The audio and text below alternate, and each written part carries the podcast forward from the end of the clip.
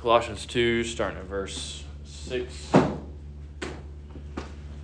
says, As ye have therefore received Christ Jesus the Lord, so walk ye in him, rooted and built up in him, established in the faith, as ye have been taught, abounding therein with thanksgiving. Beware lest any man spoil you through philosophy and vain deceit, after the tradition of men, after the rudiments of the world, the elements of the world, and not after Christ. For in him dwelleth all the fullness of the Godhead bodily. And ye are complete in him, which is the head of all principality and power, in whom also ye are circumcised with the circumcision made without hands, in putting off the body of the sins of the flesh by the circumcision of Christ, buried with him in baptism, wherein also ye are risen with him through the faith of the operation of God, who hath raised him from the dead. And you, being dead in your sins and the uncircumcision of your flesh, hath he quickened together with him, having forgiven you all trespasses, blotting out the handwriting of ordinances that was against us, which was contrary to us, and took it out of the way, nailing it to his cross and having spoiled principalities and powers, he made a show of them openly, triumphing over them in it. Amen. So, your handout looks a little different today, and I will tell you that uh, the handout you have is the same thing I have. It's normally not that way. I normally just give you uh, the quotes, but what I did in looking at this passage, because I wanted us to see Paul's argument uh, uh, I set it out basically in what I see to be the structure of his argument. Um, something you do in seminary, although you do it in the original languages, is you diagram sentences. Um, if you have a faithful English translation, um, it's not altogether necessary to see it in the original language to be able to diagram it. And I think you'll see that this morning uh, as we look at this passage and lay out Paul's argument. Um, but in laying this out for you, I want to encourage you in your own studies of Scripture to try and do this yourself. Um, to to look at the passage that you're reading for the day or something like that, and see. I mean, maybe you could do it in writing, maybe you just do it in your head, but see how the argument is laid out, uh, because it will um, help you have a better understanding of Scripture and it will also make you a better reader, just in general, to be able to connect one point uh, to the next.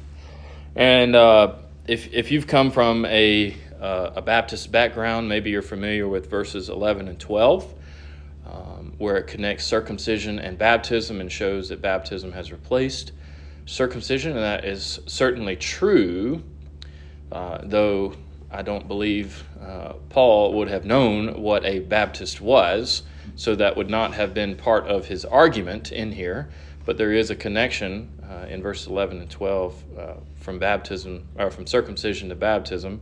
You can use this passage to prove that, but I would I would say that's not part of Paul's overall point. So let's get into Paul's. If you did follow his argument, you buried with him in baptism, get rid of baptism too. Sure. All right. Yeah. That's, that's the logic we follow. Mm-hmm. All right. Yeah. All right. So uh, the first thing right there on your outline. Um, I guess I should have done big A's, little A's, and Roman numerals, but you can see by the way they line up what the main point is, what the subpoint is, and what the subpoint of the subpoint and the subpoint of the subpoint of the subpoint is in a couple of places. All right, because he does go.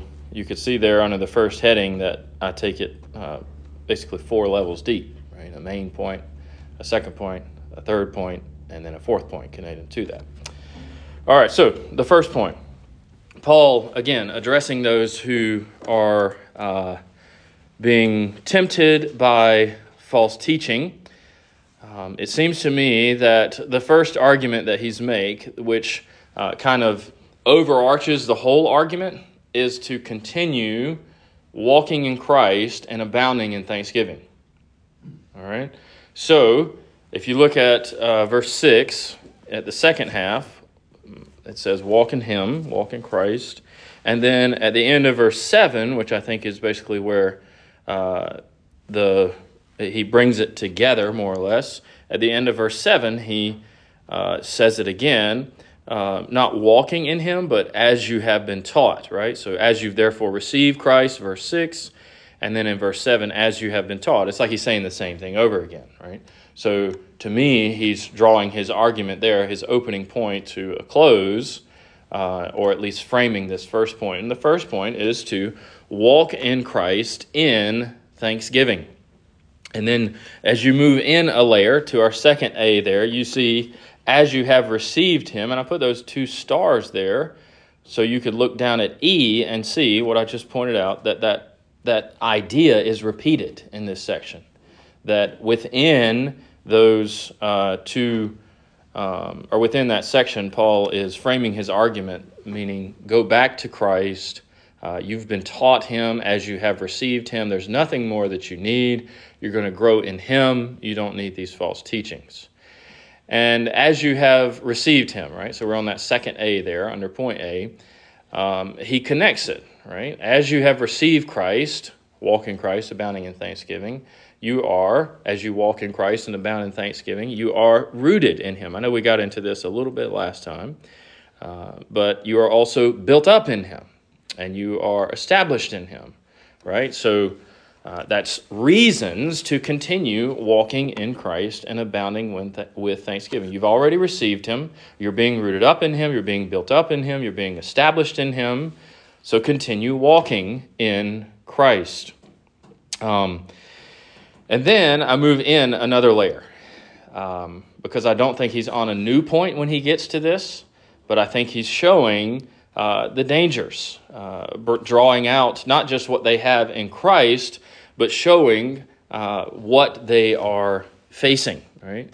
And you are to beware of spoiling away from, from Christ or beware of being led away from Him because you're supposed to be walking in Him, right? He's still talking about walking in Christ. You can't walk in Christ if you are spoiled away from Him or moved away from Christ in the way that they were tempted uh, through these false teachers is through uh, philosophy, through vain deceit, and through the traditions of men after rudiments of the world. And uh, that phrase, rudiments, excuse me, or elements of the world, uh, is mentioned here in Colossians and also in Galatians, um, where Paul is uh, drawing out a particular uh, Jewish element of the false teachings. Um, and remember, I mentioned, I think it was last week, how Matthew Henry, and I think rightly, sees the false teaching that the Colossians were facing not just as a uh, like Judaizing issue, but also as something that was kind of mixed with a Gentile issue.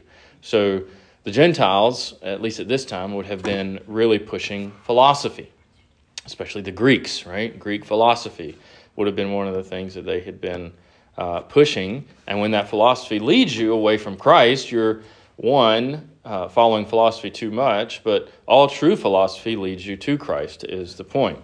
Um, and also the issue of vain deceit, uh, hypocrisy, and whatnot, right? So those are attached, those three, ABC there, those go into how they would have been spoiled away from Christ, and then how they would have been led away from walking in Him. All right? Does that make sense?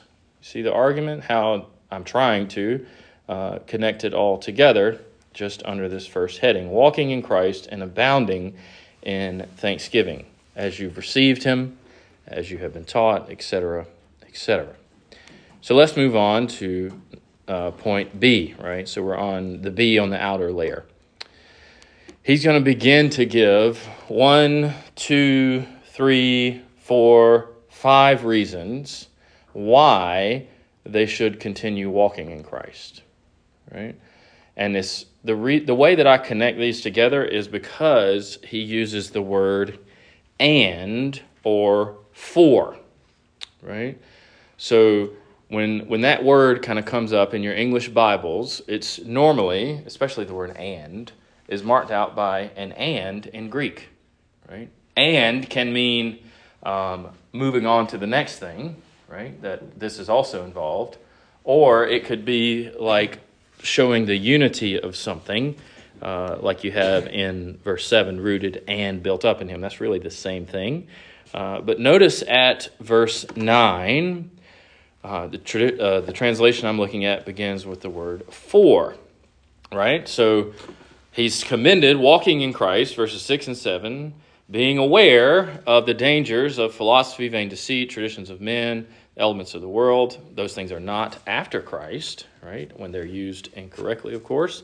And then verse 9, for or because, right? So continue walking in Christ, point A, because, point B, in him dwelleth all the fullness of the Godhead bodily. Or, I want to phrase it like this because I think this is Paul's argument to show the completeness of what they are in Christ that he brings out in verse 10. Or, in him there is complete godness, just as in you through him is complete humanness. Right? So he's saying the fullness of God, everything that it means to be God, is found in the man, Jesus Christ. It dwells in him bodily. Just as, verse 10, you are complete in him because he's the head of all principality and power. So you can't walk away from Christ and find greater fullness. Right? You can't find greater fullness for yourself. You can't find a greater, fuller manifestation of God than in the person of Christ. And that was, again, part of what they were seeking through this false teaching that they were adding to uh, what this uh, mediation that Christ would have offered and seeing him as insufficient. The next one, C, uh, he begins with um, in him, in him. Um, at verse 11 is the way mine begins, in him, right? But I'm going to add a word and there. And, so here's another argument. So not only is the fullness of the Godhead in him, and you are complete in him, who is complete Godness himself, but also Here's another reason you shouldn't walk away from Christ. Another reason you should walk in Christ, abounding in thanksgiving, because in Him you are circumcised with the true circumcision.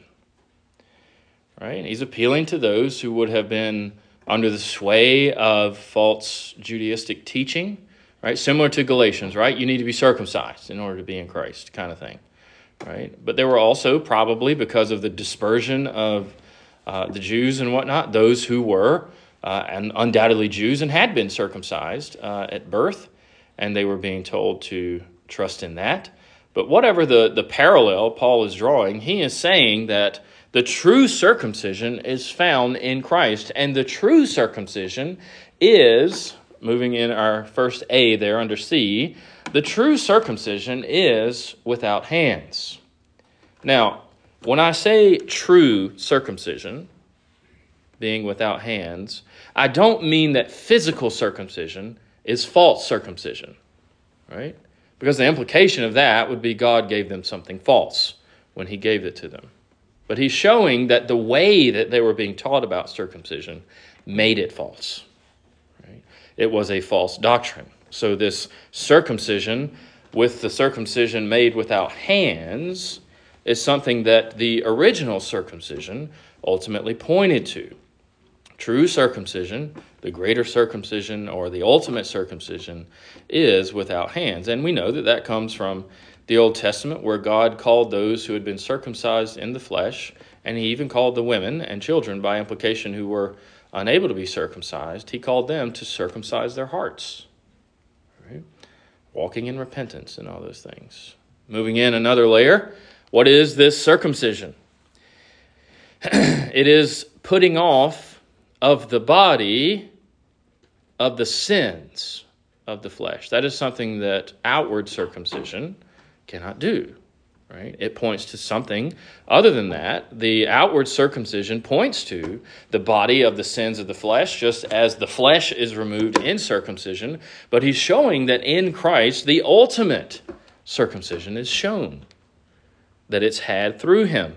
And when you're circumcised with this circumcision made without hands, you have the flesh, or excuse me, the body of the sins of the flesh put off by the circumcision of Christ. And in the background here, I don't have this in your outline, but in the background here, you have the way that circumcision ultimately pointed to the cross, because circumcision was about the shedding of blood, right? Showing the intimate nature of blood to covenants in general. Um, but he's showing that the fullness of all those things has come in Christ. Just as in verse 16, which Lord willing we'll get to next time, he brings up the fact that because of all this you have in Christ, no one's to judge you, meat or drink, right, which would have been the case in the old ways, or in respect of a holy day, or of the new moon, or of the Sabbath days. All right. So spiritual under uh, that B under CA, uh, spiritual is not opposed to natural, but spiritual, this true circumcision, is opposed to mere outward or mere natural circumcision that lacks the work of the Spirit that puts off the body of sins of the flesh. So when you turn away from Christ, you're turning back to a circumcision that cannot accomplish what it is meant to accomplish. Yeah. So this is very similar to uh, Galatians, Paul's use of the law, Mm-hmm. right? Because, I mean, the, the outward, merely the outward keepings of the law is not what saved. Right. right? It's not merely the outward keepings of the ceremonial signs and seals that save. I just, like, it's the first time you laying out this argument this way, it's the first time I've kind of clicked those two links together. but- Yeah. Yeah, when you're looking at the commentaries, most of the parallels they draw are from Galatians with Colossians. And we don't often, I, I don't either, often put those together in my mind when I read them. Yeah. Uh, but the arguments are very similar. Because like there, some will say, just like we have people today who say that our sacraments are just merely outward.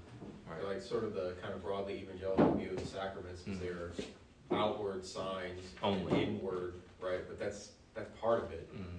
But they do actually have a, an efficacy, they had an efficacy Mm-hmm. spiritually. Yeah. The same way the law does. Yeah. The law has a spiritual efficacy even for the believers. It's not just merely Yeah. an outward, Well, they're the means of grace, yeah. right? The law is part of the word. The word's the means of grace. Sacraments are the means of grace, and circumcision was the sacrament. Trick, Trick, remind me, time was, how does it, Galatians and Colossians and all of that, just trying to remember which. which- I wish I could remember, Mr. Ed. I Um, I just. Yeah, let Andrew tell you. Uh, yeah, yeah.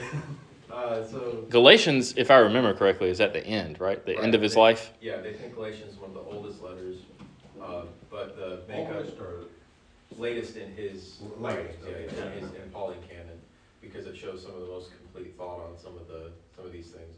But he also talks about uh, something about nearing his end, near the end of Galatians, how, and most people take something he says about his handwriting to be that he had gone blind. Yeah, that I wrote to you in such large letters. Yeah. Yeah. But the Colossians, Philippians, even Galatians, because uh, Galatia, there's a northern, southern argument for who he was writing to, but it's the same kind of nexus of churches and problems, Mm-hmm. where you have, because of the diaspora, you have a lot of Jewish communities out in these Gentile regions of the Roman Empire, and as Christianity is spreading, there's this admixture happening Mm-hmm. of vain philosophy and you know, bodily sort of. Yeah. Yeah, so he's addressing the same group types of people. Uh-huh. Yeah. And I think also the, not that he doesn't focus on Christ in Galatians, but um, his argument is, is different in Galatians, though he's aiming at a similar thing. And you can look at Philippians and see the argument is very basic there and much more just very explicitly on Christ and the basics of what it is. Right? That, you know, Philippians 2 is just about the incarnation and learning humility from that. When you're moving on to something like Galatians later in life, he's got, and he's addressing a body that has had time to develop some around the teaching of Christ where false teaching has crept in. And Philippians also, there's really no overt rebukes like you have in um, Colossians and Galatians. Like, and he calls them fools and Yeah. bewitch you. Right. Yeah. All right. It's a common thing though, because if we think about like that application to laws, broadly, broad evangelicalism underplays the relationship between the natural and the spiritual, but Mm-hmm. Even on like the Roman Catholic side, right? Where there's a, a view of sacramental efficacy that we wouldn't hold to. You know, this, so these problems are still alive and well today. I Mhm. mean, we're still living in that tension in a lot of ways between those two views. Yeah. When we talk to people, a lot of people, know, well, why are you worried about baptism? Or why are you worried, why not be baptized three times? Right. They can't, Because you can't be circumcised three times. right? Because It's there is just a that simple. between the natural and the spiritual. There's efficacy. So the next point um, is letter D on the outer edge there. This is another reason why you should, uh, why the Colossians should, and of course we should continue walking in Christ, abounding in thanksgiving, because not only is the fullness of circumcision found in Him, but the fullness of baptism as well. In Him you are baptized, uh, you are buried with Him in baptism. So notice what he's saying. In Christ, your baptism means that you are united to his death. Right? What passage does this call to mind? I'll give you a hint. It's also written by Paul. Romans 6. Yes. The same exact type of language. Right? That just as Christ has been buried, um, your baptism unites you to his burial, and just as Christ was raised, your baptism is connected to that as well. Right? Which shows you kind of the the weirdness about debating modes of baptism because Christ was not buried in the ground. Christ was taken horizontally into a tomb. Right? It's not about the the mode when you're talking about it like this. Though again, there's nothing efficacious about the mode itself, but you miss uh, the teaching about baptism when you focus so much on the mode. But again, this is another reason they were to remain in Christ, to walk in Him, abounding in thanksgiving, was because in Him, and only in Him, your baptism means that you've been united with Him in uh, His death. But notice what also, I didn't uh, put your, your marks there for where they are in the verse, but if you look at verse 12 in your Bible, buried with Him in baptism, wherein you also are risen with Him through the faith of the operation of God. So God attaches faith as a promise to baptism, right? So you're not only buried, you're risen. That's what baptism points to. That's what baptism has as a promise and all that. And it's through the operation of God. But then he says this Who hath raised him from the dead? So it seems to me that Paul is saying, uh, I don't, I don't take anyone here in Coloss- Colossae to be doubting the resurrection of Christ, but just as God raised Christ from the dead, God raises you from the dead. Baptism points to this resurrection from the dead that we experience spiritually in this life and ultimately at the last day. Right? If you again, if you put an overemphasis on the mode of baptism, you're going to miss this stuff. The same one who raised Christ shows that in baptism he will raise you as well. Then another reason, let's move down to letter E here, uh, still in the outer layer. Another reason is found at the end of verse 13. Um, you hath he quickened together with him. Uh, quickened, you know, the old word from uh, the Apostles' Creed, but made alive. You've been made alive by him. Right? So let's look at the words of verse 13. You, being dead in your sins and the uncircumcision of your flesh, hath he quickened together with him. You've already been made alive by Christ, so you should walk in him. Why would you try to find life in anyone else or anything else or any other teaching that would draw you away from this? You were dead in your sins and the uncircumcision of your flesh. Now, what I take him to mean there uh, because of the potentiality of him addressing those who were people who had been circumcised. When he says flesh there, he's speaking spiritually. Just as he's talking about the true circumcision is not circumcision outward, but circumcision inward by the Spirit through the working of God. So here, you who are uncircumcised in the flesh, I don't think Paul referring to uh, flesh as a sinful reality in the human life is foreign to you, right? He's not simply pointing to the flesh on your body, he's saying the flesh of the heart, as it were. You have been, though you were dead in your sins, and the uncircumcision of your flesh, that your sinful flesh remained, he has quickened together with him by forgiving all your trespasses. Right? So, why would you walk away from Christ? Continue walking in him. You've been quickened by him, though you were dead in your sins and the uncircumcision of your flesh. As I said, that's contrasted with the circumcision without hands, not the circumcision with hands. Resurrection and the cross of Christ, uh, bring in verse 14 here as well. The resurrection and the cross of Christ provide what is being described in the blotting out, right? So he goes further in verse 14, and I take this to still be part of verse uh, 13's point. Through the uh, in the quickening, the being made alive together with Christ, you've got all that's said in verse 13, but you've also got what uh, happened. Notice at the end of verse 14, it says nailing it to his cross, right? So through the cross of Christ, he just talked about the death of or the burial of Christ and the resurrection of Christ in verse 12. And here in verse 13 and 14, he begins to kind of move backwards a little and talk about the cross uh, before his burial, before his resurrection. At the cross, all the handwritings of ordinances that were against us. Uh, most people take that to mean something like the condemnation of the law, right? That uh, based on the way the law was an ordinance that has been written down and ordained by God, there was, as it were, a handwriting or a list of things against us right? Because of our sins. But that was contrary to us, meaning that condemnation itself does not lead to life. That condemnation, if you remain in it, is contrary to Christ, but it's meant to lead you to Christ. And our sins were contrary to us, and they took us out of the way, just as Christ took them out of the way by nailing it to his cross. And all this is grounded in being made alive by him through his cross, his death, his burial, and resurrection. And then the last thing, letter F. And, right, so here's another reason. He spoiled principalities and powers. So you see the use of the same word there in verse 8 Beware lest any man spoil you. Here, he plays on it.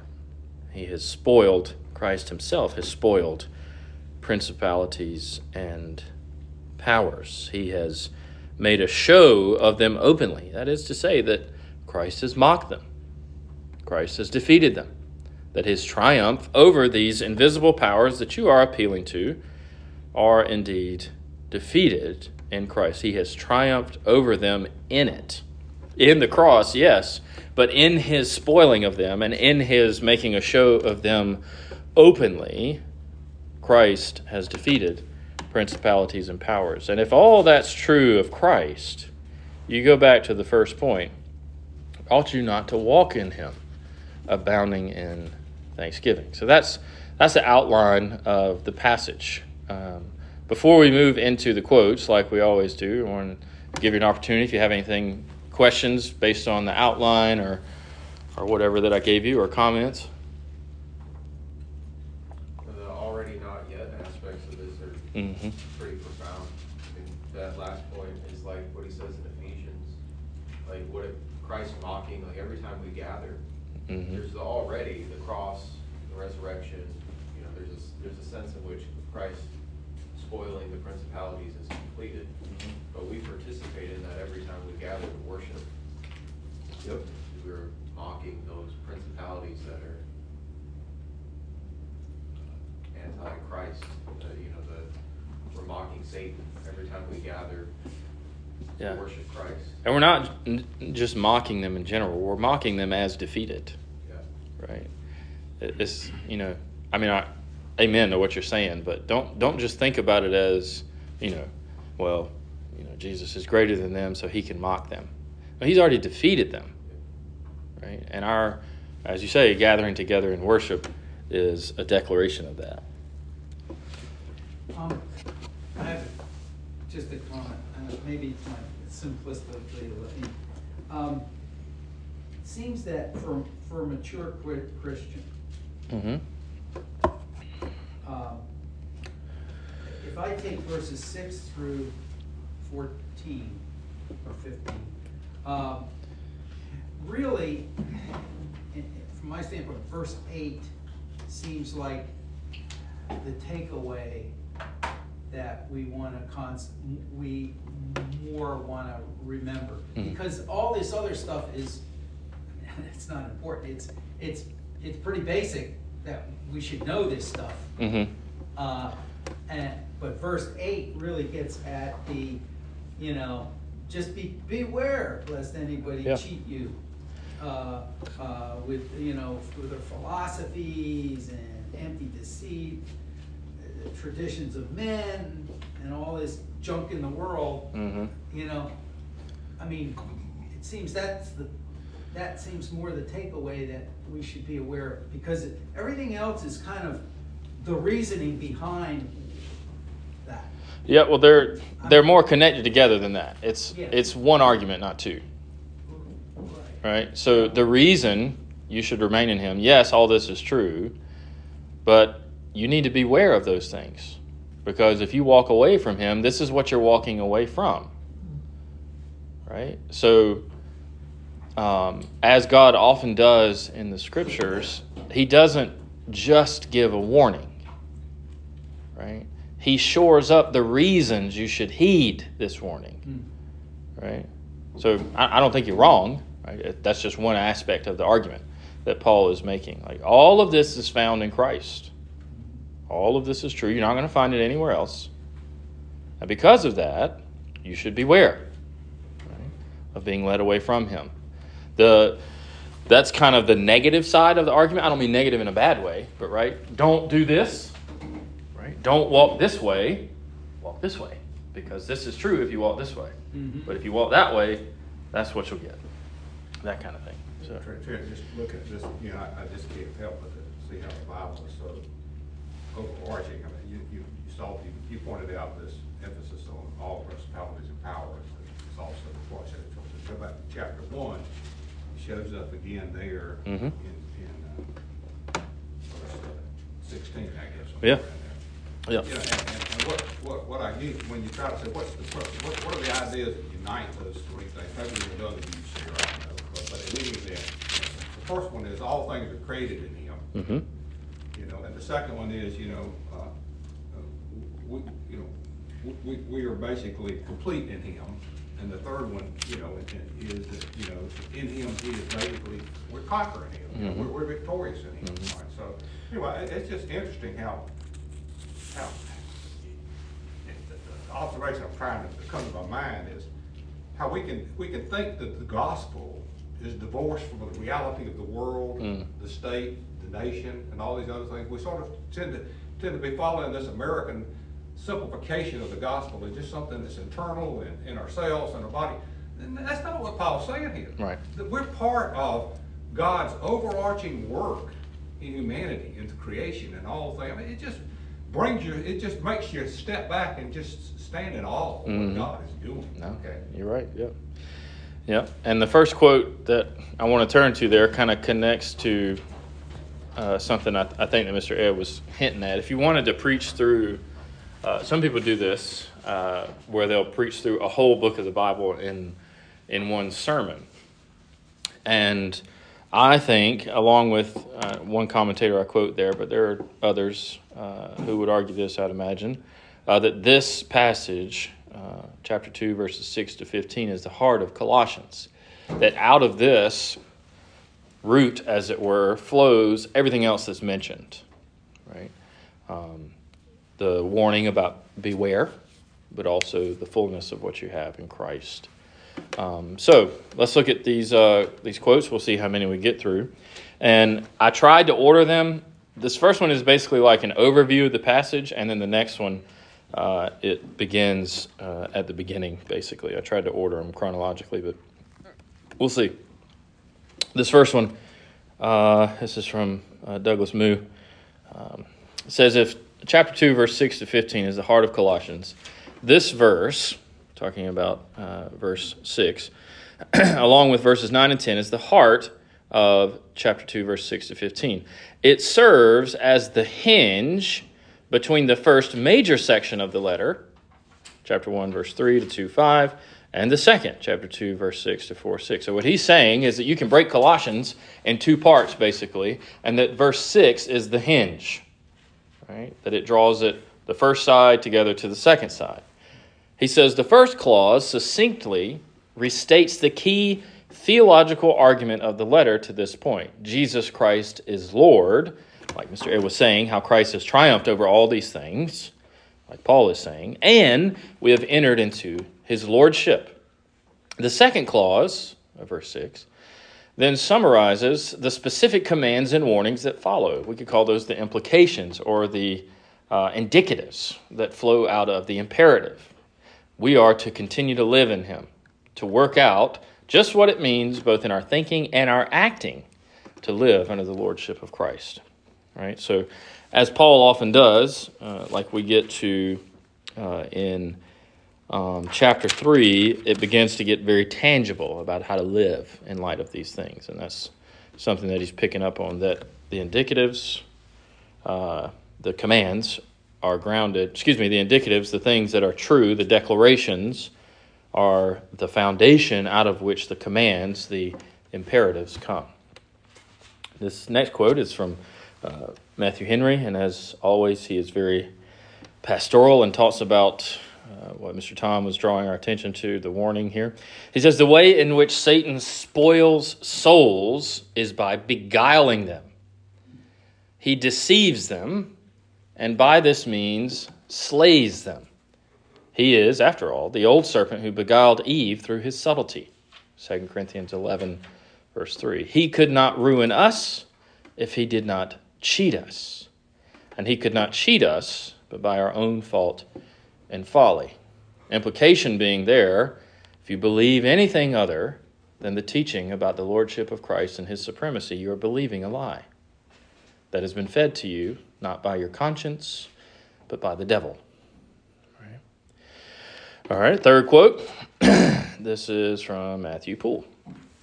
Having cautioned them against sophistical seducers, and commended them for that order and sound faith he understood to be amongst them. Remember, we looked at that uh, last time in verse 5 beholding your order and the steadfastness of your faith, etc., etc. He here infers an exhortation to continuance in both, especially in the latter, with respect to the person of Christ, according as he had before described him. So he's already described Christ similarly in chapter 1 as you have received the doctrine of Christ. Oh, excuse me, I'll just get there. For he doth not say, as you have received the doctrine of Christ. This is a wonderful point. I'm glad we're looking at this. He doesn't say, as you've received the doctrine of Christ or doctrine concerning Christ, but as you have received Christ himself. As John 1 11 and 12, 1 John 5 11 and 12 say, in whom is all treasured up for salvation. So this is part of the danger of false teaching being laid out here. That you don't go to Christ through the false teaching. You abandon Christ himself. Right? And that was the warning that the Colossians needed to hear. That you were not going to continue walking in him if you continued to allow your faith to be spoiled by Satan and these lies. The fullness is found in Christ. And then uh, here, this next quote this is on, should be page 36. Uh, well, 35 and 36, sorry. This is part of a introduction to this section that we looked at in that Reformation commentary I've referenced a few times. It says, In Jesus Christ we are claimed as his own through the spiritual circumcision that is baptism. Comments on baptism, occasioned by Colossians 2 11 to 12 show a surprisingly wide range of views of the nature and efficacy of baptism. He's talking about the reformers here, that as they looked at Colossians 2 11 and 12, there was a wide range of views of the nature and efficacy of baptism. For all, though, this sacrament resonates with the themes of repentance, faith, burial with Christ, and a new life. Through Christ's victory over sin and death, we may now receive justification by faith. Christ took captivity itself captive, he plundered the demons, and he conquered Satan, and he reigns triumphant through the sacrifice of his own blood. So, a summary of that, that section. And if y'all have anything, please stop me. We're just going to read through these and talk about them as we go. I have a quick, well, I have something on the last Go ahead. one. Okay. So that, uh, is that Poole? Yeah, Poole's. Uh, we don't receive a doctrine of Christ, we receive Christ himself. I think that's major facts, as the kids would say. Yeah. It's major what? Big fact, big, it's a big reality that in Reformed theology, I think sometimes we have the tendency to think that we have to get the doctrine correct, or we come to Christ through doctrine. And we, Yeah. we miss the, it's like we dehumanize Christ, we make him something like a concept and not a person. I heard someone that used the analogy, which came first, doctrine or Christ? Right. And you, if you want not careful, Yeah. that's the trap you fall into. Yeah, we make it all about doctrine. You know? I would- Because we could, people can make all, say all the right statements, make all the right claims, articulate all the facts that they, you know, as you come to understand it, it's actually easier to under, to learn doctrine. It's much different to be in a real relationship with the person. I, I would just add that if you look, I, I, I think I would just add, not, not the either or, but the both. Yeah, Because if you look at Paul's words in, in the passage that Trent started with, in him and in it, okay? We're in him as a person, but we're in it as the work and doctrine and substance of it. So, so you can't have him without having the it. You can't have the it, but, you know, they're, they're. Right, right, yeah. uh, To me, there's, it's a both and or, sorry to be such. such no, no, no, stickler you're right, I think we tend to put the it before the him so. Well, I I agree with you, I, I can see your point. yeah. We miss the him and get the it, but let's don't look at the him and miss the it, Right. the other extreme. Mm-hmm. I was reading something that, still going through the Trinity and understanding that relationship, and it was, Have you understood it yet? no. No means no will I ever. I get into Procession, and I get into mission, and I all that, but my point out of that was, was going back to what you guys are talking about, what Ed is saying as well, as we continue to look at what the church fathers have begun and developed, thank goodness that the Holy Spirit kept true to his promise Mm. to begin to have individuals that could begin to articulate that, so that at least we can begin our mind to grasp around that in the process. So that's a great thing. But failure and falling of man always is to do what? Christian or non-Christian? Sin is to fall into elevating himself Yeah. and that's what we ask, but ultimately, that's what you're talking about there. We just have to be careful, and that's always that reminder to Christ first. When you read the Puritans, when you read the Puritans, they are writing about a person. And they are very doctrinal, writing about that person. They're very orderly and, and all the things that, you know, we get accused of being frozen chosen about. But at the same time, they are writing about a person. They're writing about Christ, who they have a personal relationship with, and they love, and they adore. And sometimes I think we, maybe because we go too fast, we don't slow down and think about the fact that Jesus loves me. He Mm. loves me, and he died for me, and I love him. You know, it's, it's, it's that simple. And to Tom's point, I think that's the trap that as mature Christians, Christianity gets more and more simple, I guess, as we grow, because we start realizing that we're not so much tempted with, like what Paul tells Timothy, beware of vain disputes, right? Beware of these, these young men coming in, these young ones coming in and making all this big deal to do of nothing, right? Because it's Christ and his person, and, and that's what we have, and Mhm. that's what we'll see, and I don't know, it's just beautiful that that's the faith, right? Mhm. And that's what gives us life and vitality is, is this person. Yep. Just to say something about what Mr. Lee said, um, and I think it, it emphasizes Paul's point too, that's why I bring it up. But the first word that the Westminster Divines chose to use when they began to lay out the attributes of God, is infinite. Right? He is inexhaustible. Right? They go on to say uh, something to that effect, uh, incomprehensible as well, but the infiniteness of God, that He cannot be uh, exhausted, as it were. Right? You, we are finite. He is infinite, and we are ultimately. I mean, this shows the gratitude that we should have uh, for God, towards God in Christ and by the Spirit, because that infinite God is brought to us by faith in salvation, right? It's not doctrine so that you can encapsulate this infinite God and then receive Him. It's the person, the triune God by Jesus Christ, whom we are led to, that then out of Him and His infiniteness flows the doctrine that is so necessary. But those two things are, I mean, I agree with, I think y'all are all saying the same thing that this idea about the fullness of Christ and the importance of teaching Him rightly is, is being emphasized by Paul.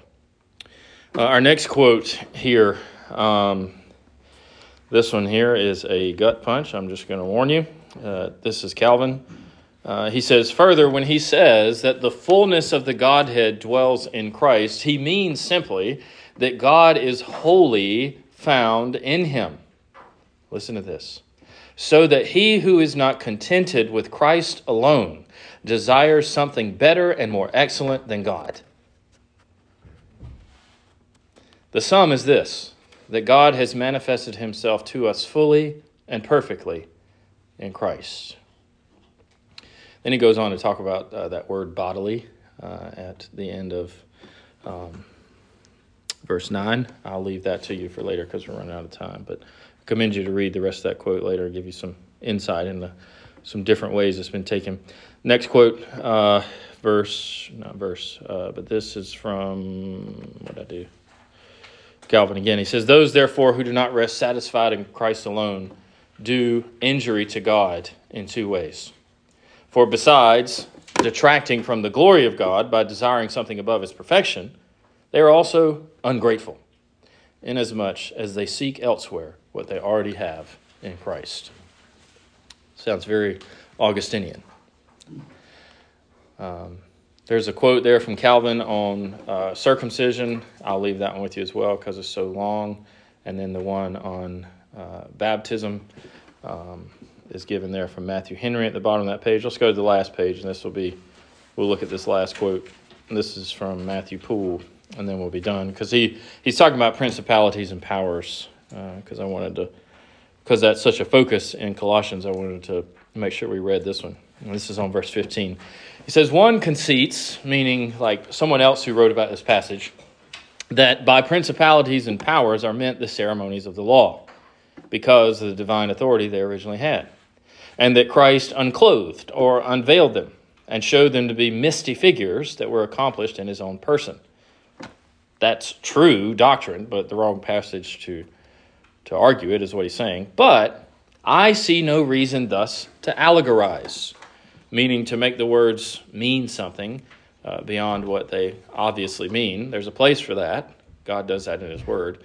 Um, but he says he see no, sees no reason to thus allegorize, for it is easy to discern the word is borrowed from conquering warriors, having put to flight and disarmed their enemies, as the word may well signify disarming in opposition to arming. Romans 13 12, and in the passage about the armor of God in Ephesians 6. And signifies here that Christ disarmed and despoiled the devil and his angels with all the powers of darkness. We have seen that by principalities and powers are meant angels, chapter 1 verse 16, also with Romans 8:37 and Ephesians 1:21. And here he means evil ones. In regard of that power they exercise in this world under its present state of subjection to sin and vanity. You got several verses referenced there. Whom Christ came to destroy and effectually did on his cross defeat. More verses there. Delivering his subjects from the power of darkness, chapter 1, verse 13, according to the first promise, Genesis 3:15. He made a show of them openly, yea, and Christ did, as an absolute conqueror, riding, as it were, in his triumphal chariot, publicly showed that he had vanquished Satan and all the powers of darkness in the view of heaven and earth. Amen. Yeah. I, I just would, I- I'm, still struggling with this angel part of this, okay? Because when I see, when I see all of this put into vanquish Satan and all power of darkness, hey, there's still sin in me, okay? There's still, there's still the reality, there's something more than something in an angel. I just, I just object to the. Well, that's just one part of the argument. I, I mean, well, that, I hear. Hear yeah, verse 15, that, that's just one point that he's making. He deals with sin in us in I'm verse sure he- I'm sure he 13. And I'm I'm sure he does, okay. I'm talking about But Paul, me, I not, see, I see this, this, I see it, I see, when I see the word principles and powers, I, I, I just resist, re- re- resist the implication as he's arguing here, uh-huh. that, that it is translated into angels, okay? Y- yes, in some sense it is, but I, I just have trouble following that in a complete sense. really Yeah. what I'm struggling with. When I say that he argues that sin is also dealt with, I'm saying Paul. Well, right. Because in verses 13, 14, 12, 11, I have no problem Right. with Paul saying, I'm just struggling with what Paul's saying. I know, but I'm just saying that Poole's point is only about this one verse, right? So it's not overthrowing the arguments that precede it. Uh, it's just an addition to it that not only has Christ conquered everything in you, but Christ has also conquered everything out there, the seen and the unseen. Right? So, yeah, I get you. Anything else? One, two. Um, that one first quote that you, uh, let's see, who's that from? John Calvin. Uh, those therefore who do not rest satisfied with Christ alone do injury to God in two ways. That's our, um, from a practical standpoint, today, Mm-hmm. just think, think about, it. let's give some examples of those who do not rest satisfied with Christ alone. Um, is, I mean, is that basically, uh, yeah, let, let's take some exam- examples. What, what are? You want me to give you the chief example? Yeah. Yourself. Me. In sin. That is what we are doing.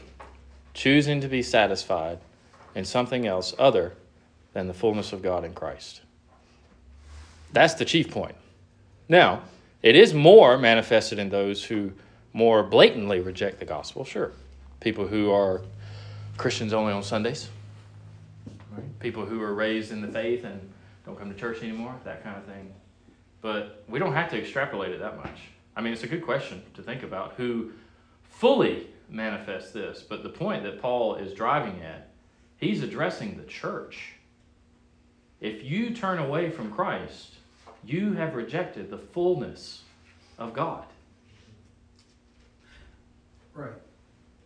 Well, I mean, I'm thinking,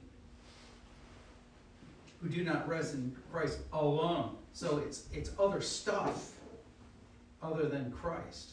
It's, uh, Yeah, I mean, Calvin here is probably, if I had to imagine, looking at where that came from, he's probably gonna refer somewhere to Roman Catholics. Yeah, he references it. Yeah, yeah. Yeah, But I mean, today we have health, wealth, prosperity, Jehovah's Witnesses, I mean, you get into yeah, those kind of. that's what I'm Yeah. wondering. Traditions, um, Yeah. um, uh, But even beyond that, stuff. even, even in the simplest thing, when we try to wrestle something ourselves, putting our faith in us, instead of simply going to our knees and talking to the Lord and asking Him, how often, I fail that every single day, and yet I know better. You know, I have to keep being reminded of that in the process, and so Because in, in awakening them to the reality of this morning, beware. He has to show them what they already have. Right? He's not telling, though it does by implication address the world what they reject in Christ. But the scriptures are first to the church and those who are in Christ, as Paul says. And these warnings are yes for people in health, wealth, prosperity. Yes for people who are led astray by Roman Catholicism and things like that. But first stop is our hearts. that, that leads me back to that, to that phrase that we've been given, that at my age, it takes me more and more back to that, to work out your own salvation. Mm. And I misunderstood that for so many years, but now I find myself continuing to go back and try to ask that the Holy Spirit peel back some things for me to try to understand who this Christ is that I am trusting in. Mm-hmm. What, you know, how, the depth of God's plan, the perfection of it, the timing of it, the victory of it, all those things I talk about here. I still am trying to understand mm-hmm. and grasp the fullness of that point that you talk about. And, yeah, I, I don't, I'm not that, not that I'm gonna ever have an answer for that, because, I know we don't until we open our eyes and see him in his fullness at that point. But I, I find more of a responsibility, and certainly being retired, uh, Lord knows other than taking care of doodles, I've got time to, to do the studying and do this that I didn't ever have before, but that's the part that I see and I, and try to understand. Now, can I get in trouble as a result of that? Certainly I could, if I go look at, if I'm looking at the wrong things to study in the wrong, but that's, I think that's what he would have in front of all of us as he reveals himself to us. I guess there's, you, I guess what I'm saying is, when do you, you don't ever stop, right? We don't ever stop growing in Christ. Mm-mm. So, the, the, this lesson does the same thing in pointing us into those things to, to continue to challenge ourselves in our grasp and our understanding. So, Yeah, there's a, um, and I, I'm not accusing you of this, Mr. Tom. Just it's something that we all deal with as we read the Word, sit under its preaching and whatnot, to think primarily of others rather than ourselves when we hear the Word taught. Like that dangerous attitude. I wish so and so could hear this sermon. Right? Have you heard it yet? Right? Are you really taking it to heart? Right? Because again, this is addressed to people who were baptized into Christ, those whom Paul said were showing a great order and fullness of their faith. But he says, even you, beware, lest you be spoiled by philosophy, vain deceit, and these teachings of the traditions of men. Because he's not saying the world's going to be led away. He's saying you could be, and to take it to heart. So let's pray. Our Lord, we thank you for the warnings. We thank you for the comforts of your word. There is even uh, great comfort in the warnings. It shows how loving a father you are, just as we warn our children about the danger that they may face in various circumstances in their lives. So you too warn us as a good and gracious father. We thank you that in the salvation that is ours uh, through faith, that we have the fullness of God we can't even begin to scratch the surface of that. And we rightly say that you are infinite. We thank you that you, O infinite one, Father, Son, and Holy Spirit, have made this known to us. You have spoken uh, in your word and preserved it by your Spirit through the ages. And we ask that just as you've preserved your word, you would preserve us, your people, to grow us up into this faith so that we can be rooted and built up in Christ, established in the faith just as we've been taught. That our lives would abound with thanksgiving. We commend it to you and ask in Jesus' name. Amen.